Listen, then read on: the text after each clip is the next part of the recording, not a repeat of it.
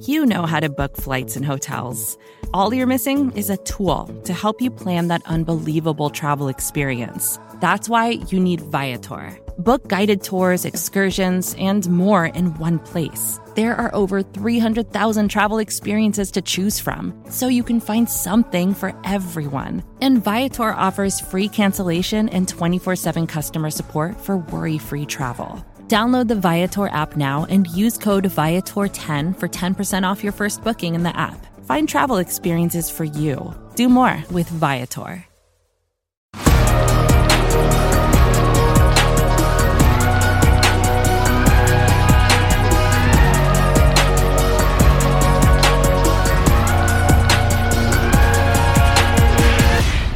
John, let's get to some uh, let's get to some rookie some 2020 rookie prospect previews or prospect watch, whatever you want to call it. We should we should probably have a proper name for this segment. but um, last week I had Michael Pittman Jr., the wide wide receiver out of USC. You had Samuel Cosmi, the offensive lineman out of Texas. Correct.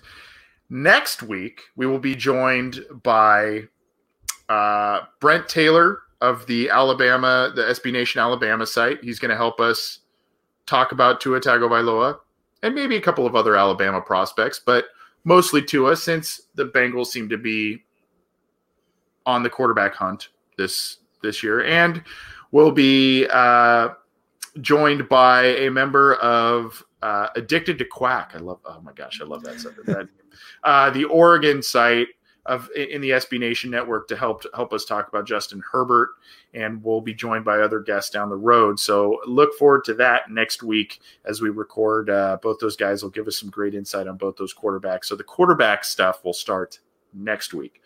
This week, I'm going to switch gears from offense to defense, and I'm going to talk about uh, Kenneth Murray, the linebacker out of Oklahoma. And I'm going to go first, John, because I know you've watched this guy as well. So potentially, if I leave some things out about him, uh, you you can you know chime in a little bit based on some some limited film I've watched. And some people, by the way, some of our listeners talked about him last week, and so we kind they kind of stuck him on our radar a little bit. I mean, we obviously knew the player, but we kind of said, you know what, let's let's maybe look at him based on some suggestions that we received from some of our listeners. So we pay attention to you guys, I promise.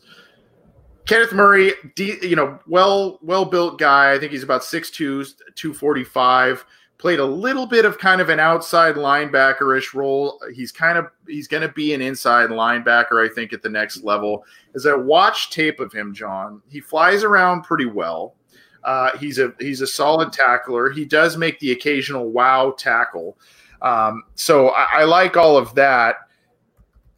One thing I, I that sticks out to me as I watched some of his tape is that hit the sacks he's accrued, the big tackles for losses, all of that. It's not him sitting back at the middle level of the defense, waiting, diagnosing, and shooting a gap and getting in there and making a play. He has to be right on the line. Uh, I know mm-hmm. now. Sometimes you know you're going to move guys around. I noticed that a little bit in Germaine Pratt's college tape because he moved around quite a bit on defense. They had him rush the passer off the edge occasionally. He would play out in space. He he would move around and do a bunch of different. He was a former safety. Pratt was so I mean, they allowed him to, to do that. But when I when I looked at the tape, the sacks, you know, they came kind of predictably when he was lined up on along the defensive line. The tackles for loss wasn't really a diagnose. Uh, uh you know, he didn't diagnose the play, shoot a gap from a few yards back, and tackle the ball carrier. It seemed to be mostly stuff that he was stacked at the line and just kind of fought his way through some blocks or kind of sneaked past some offensive linemen to go unblocked and make a big play. Now, I, I don't want to say that's a major deterrent necessarily for him, but you know that's that's something I noticed on some of his big plays. Uh, speaking of the big plays, they they are a little limited. Uh, no interceptions in three seasons. Only one forced fumble in three seasons. That and that was in 2017 no fumble recoveries in three seasons. So uh, a, a, little bit of a limit in terms of the big plays, the wow plays. However, um, with still probably, I, I, believe, a at least a game to play. Um, Oklahoma still has, like I said, a, about a game to play. He has three sacks this year. He had four and a half last year, so seven and a half total sacks the past couple of seasons. So he can get after the, after the passer a little bit. A sure tackler. Sometimes he'll over pursue a little bit. I've seen some people compare him to like a Thomas Davis. I've seen some people compare him to, to other you know other linebackers out there. I think he's a promising prospect. I think the highest he would probably go is maybe a late one, high two. I don't think he's has wow of a prospect uh, as like a uh, uh, the Edmunds kid that the Bills got a couple of years ago. I don't think he's you know he's not going to shoot off the charts athletically like that. Um, but I think he's a very he's going to be a solid pro. I think he's going to be a solid linebacker. I don't think all pro. I don't think perennial Pro Bowler. But I think that that is something the Bengals need. I think Pratt has shown a little bit of stability. I don't think he will ever be as good of a player as Kenneth Murray can be in the NFL, but Pratt has given a little bit of stability to the defense. Pratt can maybe, you know, be a guy you lean on for the next couple of years as a linebacker. You bring in a Murray, you can kind of switch around those guys, have them do different things. And I think all of a sudden you've got a couple of linebackers to raise the Bengals linebacker group from below average to well below average to at least average to maybe even above average by bringing this kid in. So that's the, those have been kind of my observations of Murray as an Oklahoma Sooner. I don't know if you have any additional insight on him because I know you watched some tape on him as well. So the one thing I love about Murray is his production. It's something yeah. I value so much at the linebacker spot is production, specifically solo tackle market share. Last year in 2018, I think he accounted for 13% of Oklahoma solo tackles. Right now, he's at 11%. 11% is really the cutoff when in terms of separating just starting potential linebackers and Pro Bowl potential linebackers. So two years of really high quality production is great. I know it's in the Big 12. I know you know there's a lot to say about that and whatever, but um, the production is definitely there. He, he flies all around the field. Great sideline to sideline speed, like you said. Uh, he's been more on the, the, outside linebacker, the weak side linebacker spot, so he's been able to roam free in space. The one thing I don't like about him or think he needs to work on. Uh, his tackling form is definitely not very sound. He goes high a lot, and sometimes yeah. he gets him he gets him into trouble a, a lot sometimes. So you, you got to think like you know if you're making all these tackles, but you're also missing some in the process because you're going too high. You're not wrapping up at the legs. It could be something to watch for. It could be something where maybe that doesn't necessarily translate that quickly into the NFL. So definitely a great athlete, definitely productive, as always in the right spots. He reads his keys very well. He reads his keys all the way through. He doesn't always, you know, shoot the gap he thinks is going to be. He make he he knows what he's looking at. He knows, you know, where to go and knows where to be, and that's why he's able to produce so many tackles. So definitely an intriguing prospect, and it's going to be drafted somewhere around the guy I'm going to talk about. And, and it, even if you know, last week I talked about Cosmi, who's a redshirt sophomore. Uh, this guy, he's a true junior, but he's he might he might also not declare for the draft because of certain factors. He's Willie Gay Jr. He's a linebacker out of Mississippi State. Um, he's uh, again, he's a true junior who has only played four games this year. He has minimal starting experience. He's not even a full time starter for Mississippi State's defense, but there is still a lot to like about this guy. As a, as a high school player, uh, back in 2016, he was also he played quarterback as well as linebacker uh, for his high school, and he also set a school record for 325 rushing yards in a single game as quarterback. So wow. definitely, there's definitely some athletic promise with him. He was a four star recruit and he had the choice between LSU, Michigan, amongst other schools. He decided to go with Dan Mullen's Mississippi State, who's recruited a ton of great defensive players when he was he was there. I think Mississippi State last year had the number one defense in the entire nation. That was his most productive year, his most active year. Unfortunately, this year he's only played in four games because he was injured. He was suspended from, I think, academic probation. He's dealt with some injuries that has kept him off the field. His first actual drive in this season was against Kentucky in late September. And on that drive, he had a pick six. Now, Kentucky obviously I hope our boss Jason Marcum doesn't hear this, but Kentucky's football is not very good this year, and unfortunately, that they didn't play very good in that game. But it, it, it's a testament to the type of value that Gabe provides, and he's probably the best coverage linebacker according to Pro Football Focus in this year's class. He is the highest coverage grade last year. I think he was graded 90.6 for the 2018 season. And this year, I think he's graded also in, in the high 90s as well.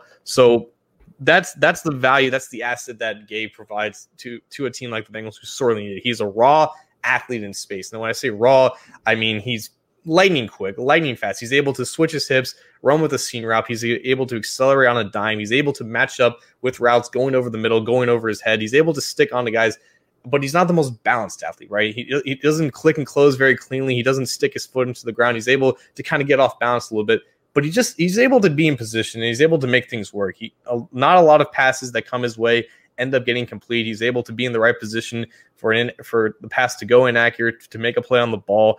I think he has the lowest passer rating when targeting, according to PFF. So again, coverage, coverage wise, that is where his value is. But also, you know, for praising that value of his, that comes with the downside, and it's the fact that he's not very physical as a run defender, and he is going to miss a lot of tackles. But again, that raw athleticism allows him to be in the right position, even when you know initially he may read the wrong key or he may be in the wrong fit. He's able to you know accelerate to whatever point he needs to go, and he just kind of gets the job done because that's that's kind of what those raw athletes do. Like they they are just able to be in in certain positions where other athletes who may read read um, plays a little bit better, they're just a little bit too slow to get in. So a raw athlete in space, again, the coverage production is definitely there. But the another problem with him, he hasn't been on the field very much, and because of that, his production as a linebacker has also been very shoddy. I think he only has a he only had a 4.7 percent uh, sold tackle market share last year when his first uh, full season as a starter. And again, he's only played in four or five games this year, so definitely doesn't have a lot of experience, doesn't have a lot of production to his name, and because of that, he might decide it, it might be best to return to Mississippi State. But if he goes and enters this class of linebackers, who we're going to get into more depth as as the process goes on, but it's not as very uh, top heavy like it was last year with guys like Devin White, Devin Bush, who were yeah. first rounds. There might only be one first round linebacker in this class, uh, a guy that we may even talk about uh, on this program in, in the coming weeks. So th- this linebacker class can be very thin at the top, and it's where a guy like Gay can potentially arise towards the later part of the process because he he has the one value that teams are looking more and more at the linebacker position for. It's the ability to defend the pass. And when when you have a guy like Pratt, who might be the only linebacker on this team that's on the roster in 2020, his biggest weakness this year has been coverage. He's been a, a, very fine run defender, very explosive run defender, but he's been lost in coverage so many times. That's why it's been a long time for you know defense coordinator Lou Anarumo to trust him to play significant snaps. A, a guy like Gay is not going to start week one. He might not even start his first year, but you can put him in situations um, on, on, passing downs on second and long and third and long, yeah. put him on the defense and just just tell him to, to, to, just tell him to guard the zone. Just tell him to match up with the tight end. Tell him to match up with the slot receiver. Tell him to match up in some, in some type of deep intermediate zone and just and just take it away because he uh, out of basically all these linebackers that aren't in this class, he might be the guy that's able to just get the job done the best. And the production is definitely not there. The experience is not there, but the athleticism is there.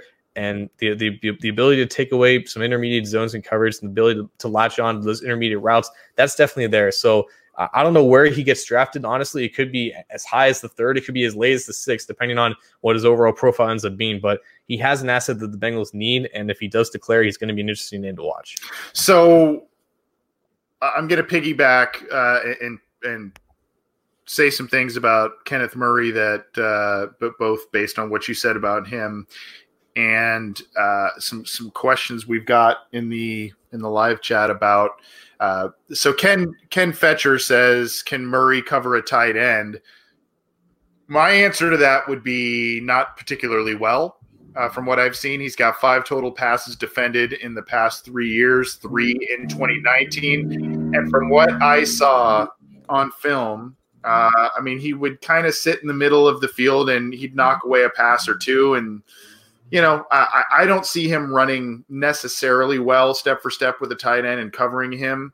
Um, maybe unlike Gay, who who seems to be a bit more athletic in that front.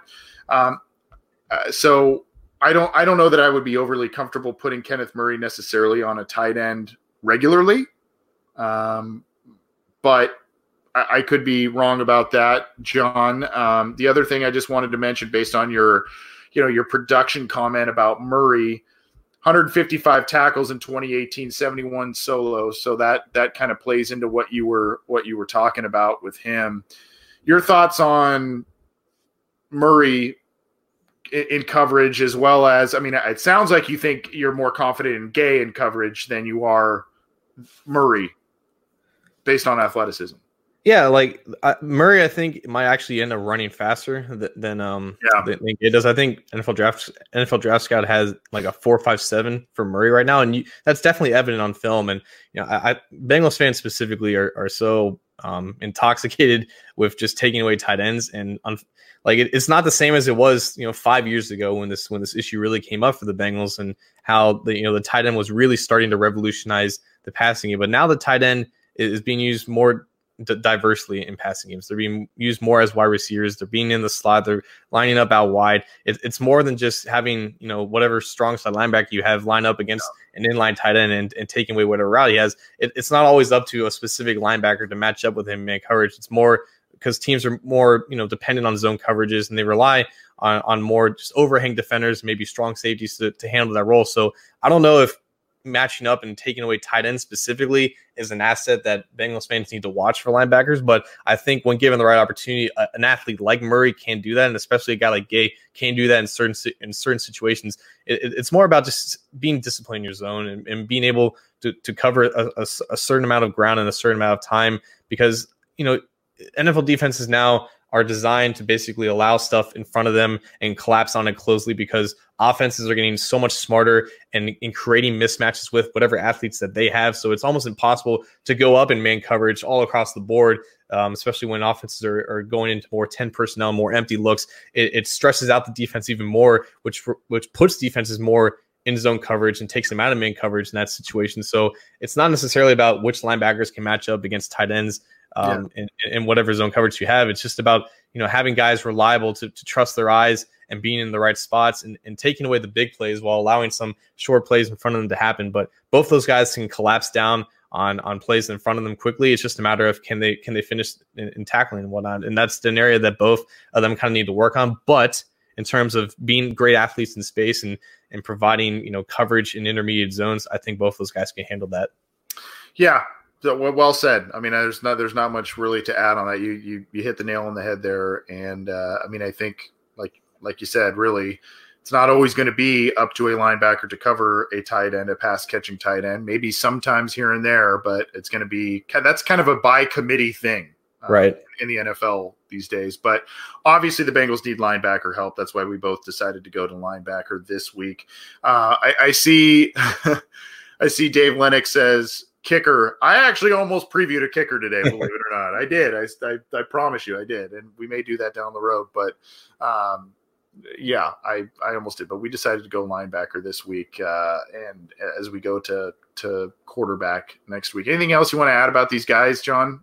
Yeah, P- Peter Neefus in the comment section. Do we need a new linebacker coach? The current linebacker coach is Tem Lukabu, who came from none other than Mississippi State. So there could be a relationship between Lukabu and, and Gay itself. So I, I didn't even think about that until now. So I don't know if they're going to get rid of Lukabu. Um, I, I think they're going to give you know this entire defense a clean slate of linebackers, and Pratt might be the only one who survives. So if that is Lukabu who, who's going to oversee the the the the, the rebuild of that position, it, it, could be a guy like Gay who who he definitely knows from college. Where do you see uh, this? Where do you see both these guys going? I said I, I thought Murray was probably a, a, top of two, um, you know, probably a second round guy. Where do you see Gay going?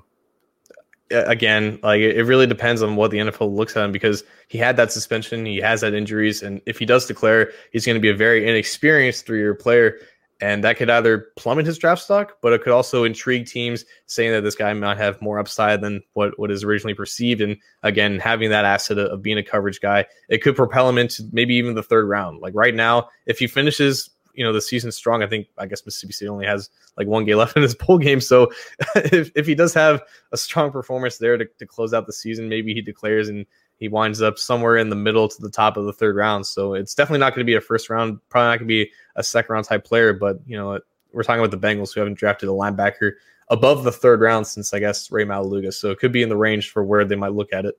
Yeah, I, mean, this position group is hard to to predict where they end up. I mean, everybody in the in their mother. I, I mean, I had them in the second. I think second round when I when we did our mock draft. Mack Wilson everybody and their mother thought he was a second rounder, maybe third rounder, he fell what all the way to the fifth or sixth round. Mm-hmm. Fifth. Um, so you know, it, this is a hard position to predict, especially for maybe guys that are viewed as a little bit more limited four three inside guys or what have you. Um, it's it you know if if you can only play one or two downs or perceived to be able to play one or two downs in the NFL, you're not going to get taken on day one or two. So that's just that's the reality of it. This is the Orange and Black Insider Bengals podcast. You can get the show on iTunes, Stitcher, Spotify, Google Play, Megaphone, iHeartRadio, YouTube, and all of our stuff is on cincyjungle.com. So subscribe to our channels and join us live when you can for all of our episodes. We'd love to have you join us either through Cincy Jungle's Facebook page. So you got to go like Cincy Jungle and get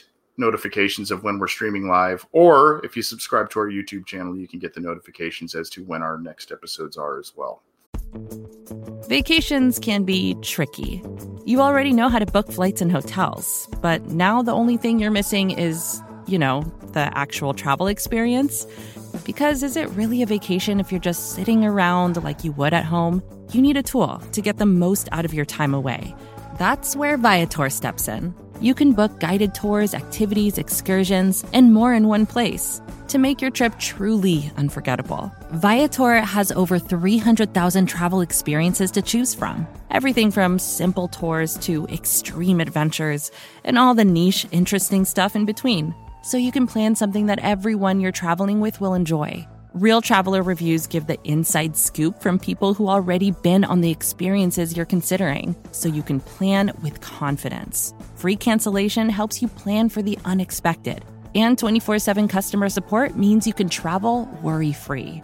Download the Viator app now and use code Viator10 for 10% off your first booking in the app. Find travel experiences for you. Do more with Viator.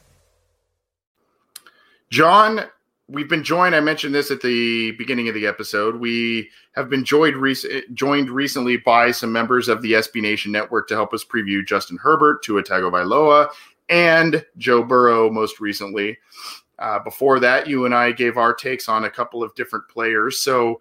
Uh, we are going to continue our 2020 prospect watch. We've done, uh, I we did Michael Pittman. We did the three quarterbacks. I did Michael Pittman, the wide receiver of USC, and gosh, I'm blanking on uh, blanking on my second guy, but Kenneth Murray, yes, linebacker. That's right, Kenneth Murray, the linebacker. Thank you. And then uh, the three quarterbacks that were done by other folks. I've got another guy on tap. You did Samuel Cosmi, the offensive lineman mm-hmm. of Texas. The and then you had a was it a corner? It was a linebacker for Mississippi State. That's right. That's right. Um, um, honestly, I'm forgetting his name. This is he was. Uh, It, it, junior, uh, junior. Yeah, yeah. Uh, uh, let's call him Junior. Yeah, um, and then the three quarterbacks. Uh, so who do you who do you have on tap this week? Uh, so I wanted to do something to celebrate the college football playoff. Pick, a, Willie, pick up Willie, Willie Gay Jr. By the way. Y- yes, yes, that was it. That was it. Yeah. So I'll, for this week, college football playoffs. Uh, I wanted to do a prospect that not necessarily a consensus first round pick because I think the first round discussion for the Bengals is a little not not not moot at this point, but it, I, I'm more intrigued now for the guys who could be around the second, third, or fourth round, and maybe a guy that is someone to watch for this weekend who could be on the radar as one of the picks after potentially Joe Burrow. And I'm going to go with AJ Terrell, the cornerback out of Clemson. Um, in general, cornerbacks out of that scheme don't have a lot of ball production because of how dominant that defensive line is and how hard it is for opposing quarterbacks to really, you know, target receivers downfield and eh, you know get the full timing of the routes under them. So cornerbacks naturally will have an easier job in that in that defense in that scheme. That defense is out of its mind. It's going to give Ohio State some some definite problems this week. But Terrell in general is a prospect that I think the Bengals are going to be very infatuated with. He's only 21 years old. He's a three-year starter again, in one of the best defenses in the country, and he has he has the the mold, athleticism, and phys- physicality wise of a cornerback that the Bengals could like to target. He's 6'1", only 190 pounds.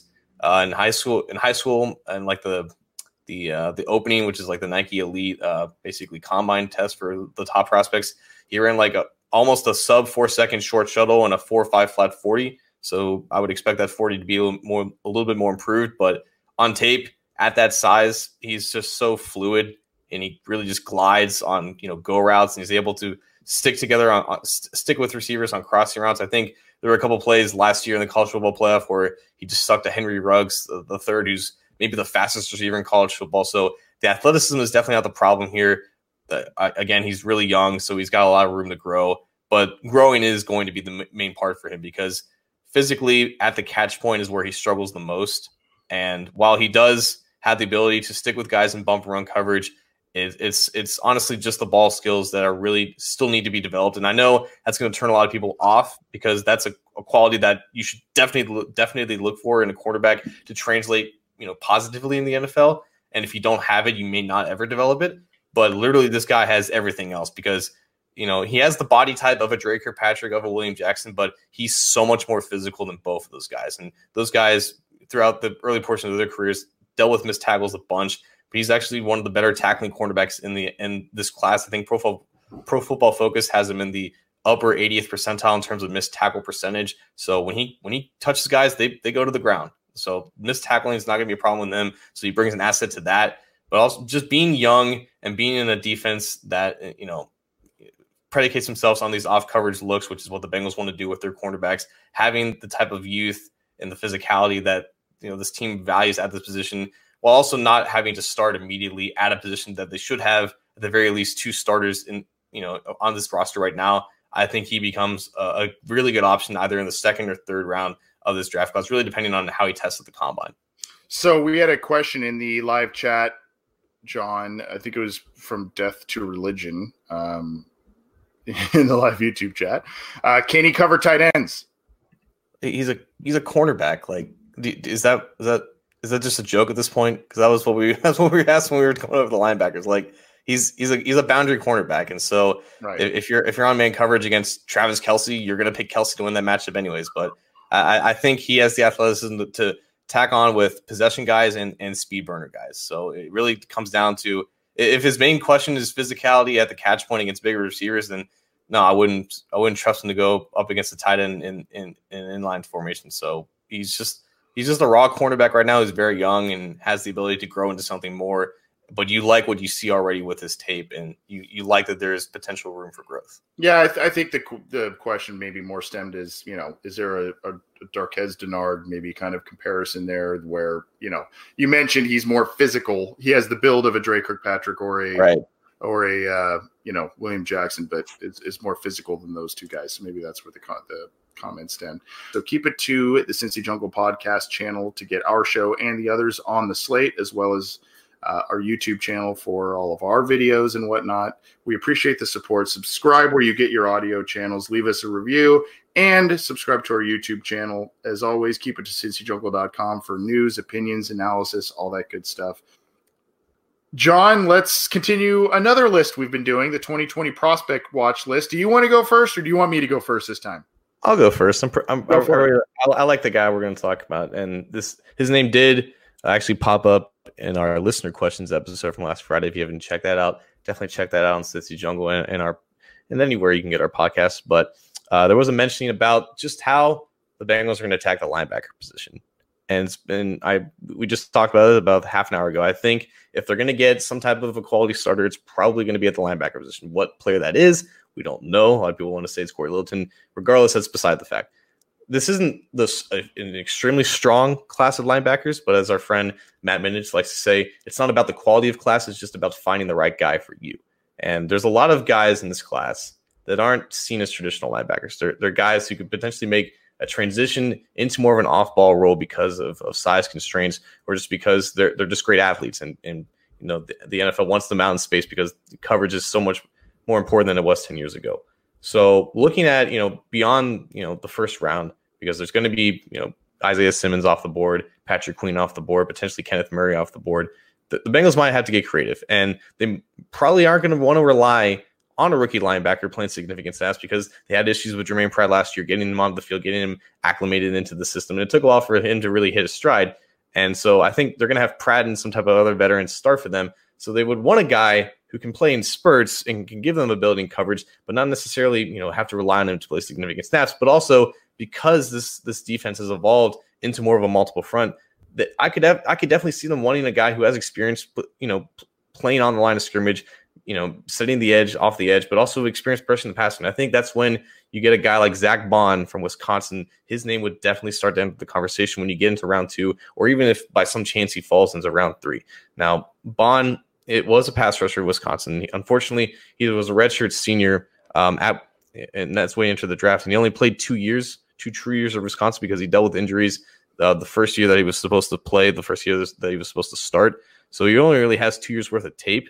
And unfortunately, um, not a lot of experience as an off ball linebacker. But in terms of pr- productivity as a pass rusher, I believe PFF had him graded in, in the um, he had a 91.6 pass rushing grade uh, this past year at Wisconsin. He was very productive there. And that's where that's where most of his tape is um, uh, for this 2019 season. But the main thing here is that they saw him down the Senior Bowl. He played for the North team under the Lions, and the Lions used the crap out of him as, as an off-ball guy, and that's what the Bengals did with Jonathan Greenard for the South team.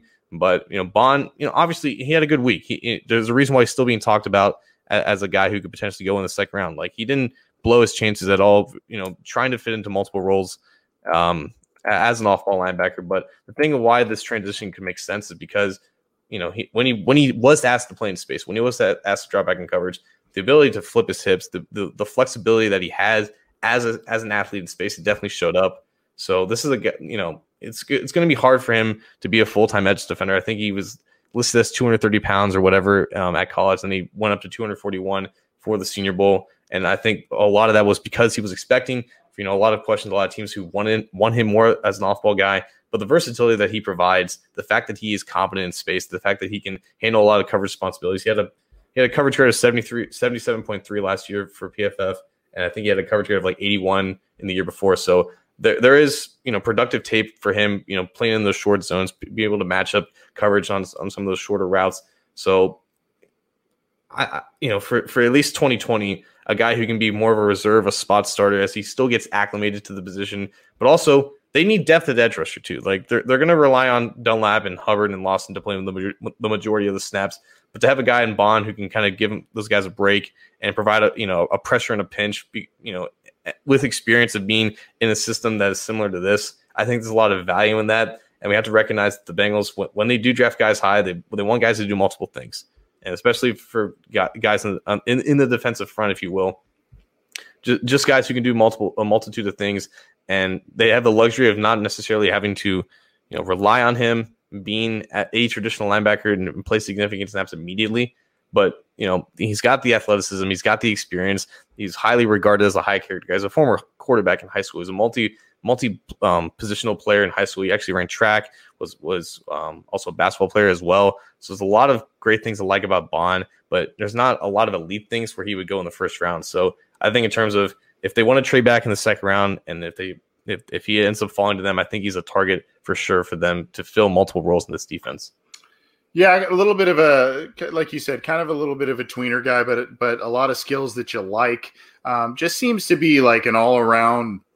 Like he's he's pretty good at everything, right? right. I mean, he's just kind of. I mean, there there might be some, like you said, there might be uh, for some for some off ball stuff and more four three set where he's maybe playing a little bit more traditional linebacker type of stuff. There may be a learning curve there, but he seems to to be able he seems to be a heady guy. That that's kind of a Wisconsin defense trait. Like in order to be a Wisconsin defensive player and play well in that system you got you got to have a high football IQ this kid seems to have it. He seems to have a lot of skills. I, I do like this kid and I think he would um, be someone that uh, uh, yeah Brian Kramer says I think Dave Lapham is high on Baun so that's guy um, well if Lapham's high on them I'm assuming the Bengals are high on too correct correct so uh, that's that's someone to look at. This is the Orange and Black Insider Bengals podcast. He's John Sheeran. I'm Anthony Cosenza. Get this podcast on any number of audio platforms wherever you download your podcasts. Subscribe to our channel. Get our show along with other shows in the Cincy Jungle Network.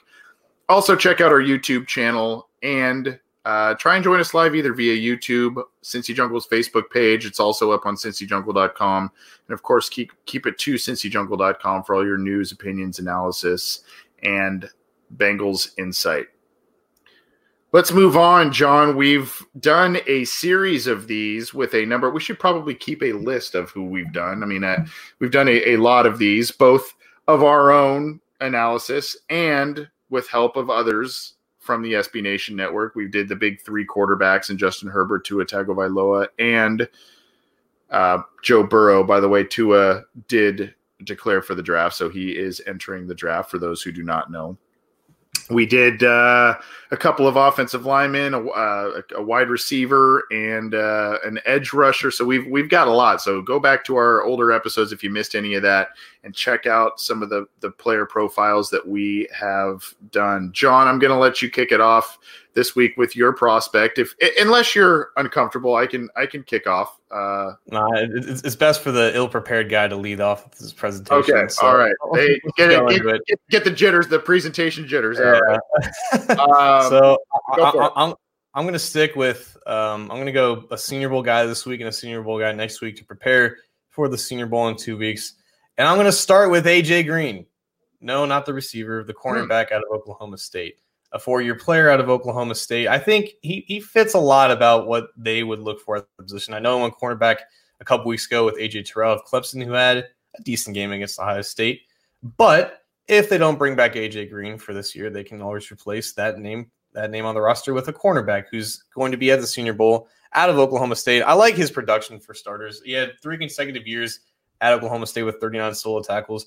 Believe it or not, solo tackles is a, is a good indication of, of production in terms of success in the NFL for cornerback specifically. It's it's solo tackles and pass deflections. And over the over his three years where he started at Oklahoma State, 21 pass deflections, six interceptions. I think he led the Big 12 interceptions in 2017 with four. So you know, say what you want about the Big 12. Production is production, whether it's inflated or not. There, there's there's some skill sets to like about this guy. I mean, 6'1", 190. He, he could be listed more on the on the under on uh, maybe not 190, maybe maybe more close to 185. Could be listed in terms of more on the, on the other sides, but has a lot of experience in in, in these cover one single high safety type um uh type of uh, coverage concepts or whatever. He's very he's very comfortable backpedaling. He's very com- very comfortable playing with, with his eyes towards the ball. Very comfortable being left in zone is able to just you know pound down on on these in breaking routes in terms of backpedaling and then clicking and closing.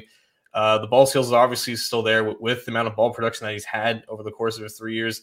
The athleticism is, is evident. He can flip his hips very easily. He can run with those vertical routes. But just kind of like it was with Terrell, the, the the strength of the catch point can kind of can kind of come into his way a little bit. The lack of size is obviously concerning. You have to wonder he played on the boundary so much in college, but maybe he won't be able to get away with that in the NFL, where he have to use that length and that lack of size in the slot to, to maximize whatever potential that he has. But I think you always have to look at experienced guys with a lot of ball production, and a lot of production around around the ball, whether it be solo tackles or getting your hands on the ball. Again, it's the Big 12, and you, you can de- devalue defensive players if you want. But you know, Bengals fans should be interested by the name for starters. But a good athlete with a lot of production. He's going to test well prior at the combine. We get to see him extensively at the Senior Bowl. I think this guy has a lot of traits to be a, potentially a late second round or early or a late day two or early day three draft pick, depending on how he tests and how he looks in these offseason workouts. Just a guy to watch for. Any any idea on 40 time or, or potential 40 time, anything like that? Uh, is he is he quick? Uh, is, he, is he fast or is he more quick than fast? I mean, I, am looking at some of his stats and we've got it up on the screen here. I mean, I, am looking, I, lo- I love the sophomore year 39, 39 solos, four interceptions, five pass defense. But I, I also like the next year, 11 passes defense uh, as a junior. So, I mean, I mean, I like some of that stuff, but uh, just curious about uh, some of the measurable stuff that uh, may come with so like obviously one of the most athletic cornerbacks as possible. I don't think he's going to blaze a, a, an incredible forty time there. I think it's going to be more in the the mid to the late four fours in terms of best case scenario. It's all it's all about traits though. So like you know if your cornerback isn't the fastest, but if he runs you know good agility drills in terms of a three cone short shuttle, there's value in that. I think the explosion is going to come off the screen at, at Indianapolis at the combine. Um, I, I think it's it's going to be in terms of an all around athletic profile, which is kind of dangerous to do it, it's it needs to be weighed properly with that lack of uh, lack of size. He's probably going to measure in under 195 pounds, but I think we're going to see decent speed, decent decent agility at the combine. Yeah, Michael Michael Flukas in the live Facebook chat said I thought he had issues with his recovery speed. Um, I, I, don't know if you've seen anything like that on on tape, but um, again, he's not not not a blazer, and he and he can sometimes lose the ball, and you know, even for being as experienced he is, he does have some shortcomings. We're not talking about a potential first round player here, but it's somebody that I'm definitely going to be watching in one on ones at, at at the Senior Bowl because that you know those drills are designed for receivers to get easy separation, and you can really tell which cornerbacks are are able to handle that you know the, the, that type of quickness off the line, and we're going to see how good he is up against line scrimmage because he you know he's been most comfortable playing off the ball in those zone concepts. So seeing him in, in press coverage and bump run coverage is going to be a great test to see how, how diverse of a skill set that he has at the position. Sounds good. You do have a uh, from from listener Ken Dipple. Uh, he has been asking us for over, about a week now about um, Antonio Gandy-Golden from Liberty. He's a wide receiver. He wants to know about him, seeing as how you are going to the Senior Bowl, and this is a small school kid. He is huge. He's 6'4", 220, um, kind of an Auden Tate type of guy. So uh, don't you don't necessarily have to do a full blown report, but we've got a little assignment for you. If you can keep an eye on on that player for us, um, that would be awesome. And uh, let us know what you think about him because our listener is very very curious about that. Yeah, I will. I will only look at a Liberty player if somebody asks me to. Okay, we've covered a number of different players, a few quarterbacks as well, and now we're kind of wrapping things up. John, do you want to do the honors of going first this week, or would you like me to to go first? You, you talked a bit for the past couple minutes, so I'll give you a break as I go through my prospect. Okay, thank All you. All right. Um, like like Anthony said, we kept a theme here with with, with certain positions that we've talked about, and I'm not going to deviate from that now, considering the draft is just a week away. But you know, I think all a lot of people have a good have gauged a good feeling about this linebacker class beyond Patrick Queen, Kenneth Murray. You got your Logan Wilsons, your Keem Davis Gaithers, your Willie Gay Juniors, who was profiled here back in December. Lost in the conversation, I think, is Jordyn Brooks, the linebacker at Texas Tech. And he was a guy, one of the first linebackers I even learned about in this draft class way back in like September, October, when I think it was Dane Brugler who was was tweeting about how productive he was at Texas Tech, not only in his first three years, but how productive he started the season and he continued producing throughout the season. Um, at, at, the end, he accounted for I think 12.3 percent of Texas Tech solo tackles, and that's 12.3 percent solo tackle market share. Any mark above 11 percent is high quality. I think Germaine Pratt had 11 percent in North Carolina State. He was in the 80th percentile. You typically like to see 80th or above percentile in terms of maximizing your potential as an NFL linebacker. But sometimes you know, guys who have rack up a lot of solo tackles in college, they don't always translate into the NFL. How do you, how do you how do you contextualize that production? Well, PFF graded him as the highest graded run defending linebacker in this class, and also graded him as the best tackling linebacker in this class. Hmm. So those solo tackles that they, they mean something because you know this is the guy that stays in his fits. He reads his keys well and he takes on blocks better than most linebackers in this class. It's not like a kenneth murray situation where he's explosive and he gets downhill but he's scared to take on the blocker he kind of dips under. It this guy will will take on guards in the second level and he will try to put them in the dirt and he will try to fight them off and when he gets to, to the ball carrier he makes him pay. Like this is a hard hitting tackler. This is a downhill player. This is a guy that's perfect for a three four scheme that the Bengals are trying to run more. I, I think a, a great long term answer beyond what Josh Bynes will be this year next to Germaine Pratt. There are a couple negatives though, and I think they're negatives that Bengals fans are going to take into account for. One, he has a shoulder problem. He first injured it in his freshman year back in 2016. It required surgery. It, he was fine for the next two years but he ended up missing the last game of his senior year w- with the same type of injury. It's why he couldn't participate at the combine beyond his 40 yard dash, which, by the way, he ran a 4.54. So that sideline to sideline speed, that explosion, it, it, showed up at the combine as well. It's six foot, 240 pounds. But it's the reason why he, we didn't see any jumps, we didn't see any uh, agility drills there.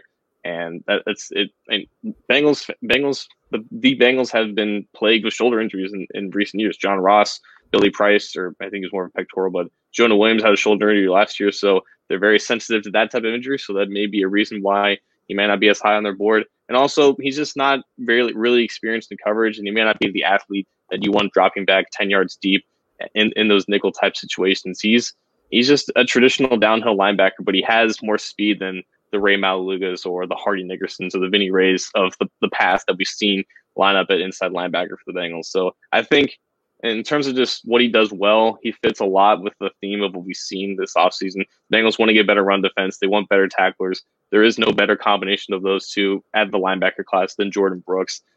Provides all this, all the size check marks, all this, all the athleticism check marks that they look for. Um, I, I, think in terms of where you would draft him, the the the top of the second round is a little bit too high. I think if if they do move back from the 33rd overall pick, maybe into the 40s or the low 40s, that is where you would start to legitimately see him come off the board. Ideally, you would wait until the top of the third round. I think that's where his value is most maximized. After you know Willie Gay maybe goes off the board, he may be like the fifth or sixth linebacker drafted in this class, and I think if he's there, he's becomes an obvious pick as just that long term answer next to Germaine Pratt. Keep him keep him in, in between the tackles, keep him in that condensed space. He can run down plays to the sideline and he can take on blocks, and that's something that the Bengals just don't have a lot in space at the position. So you think third round is good value for for Jordyn Brooks?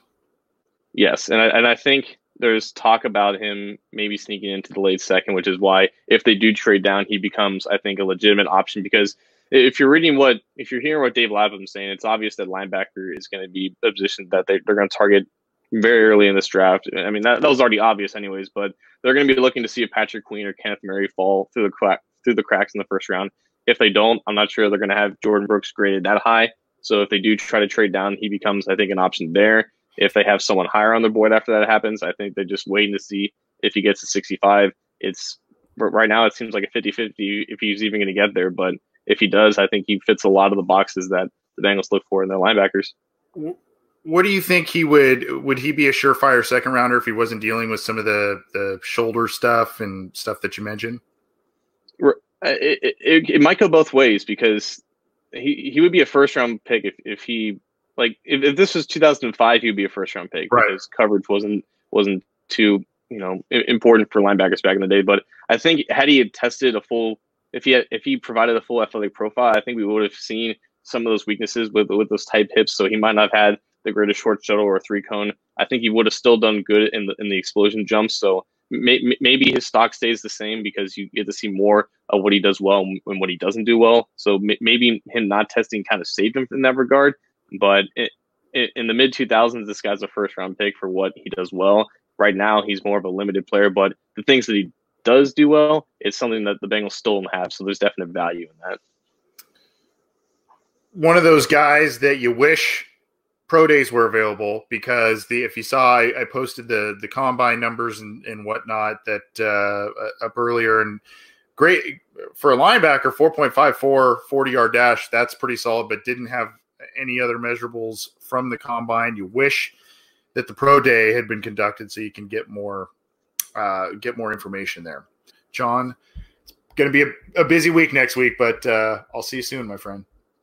I'll see you then man. All right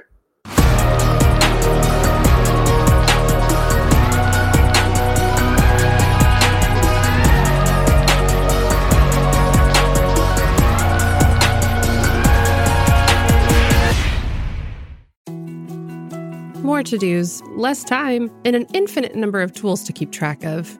Sometimes doing business has never felt harder, but you don't need a miracle to hit your goals. You can just use HubSpot because their all in one customer platform can make growing your business infinitely easier. Imagine this high quality leads, fast closing deals, wildly happy customers, and more benchmark breaking quarters. It's not a miracle, it's HubSpot. Visit HubSpot.com to get started today.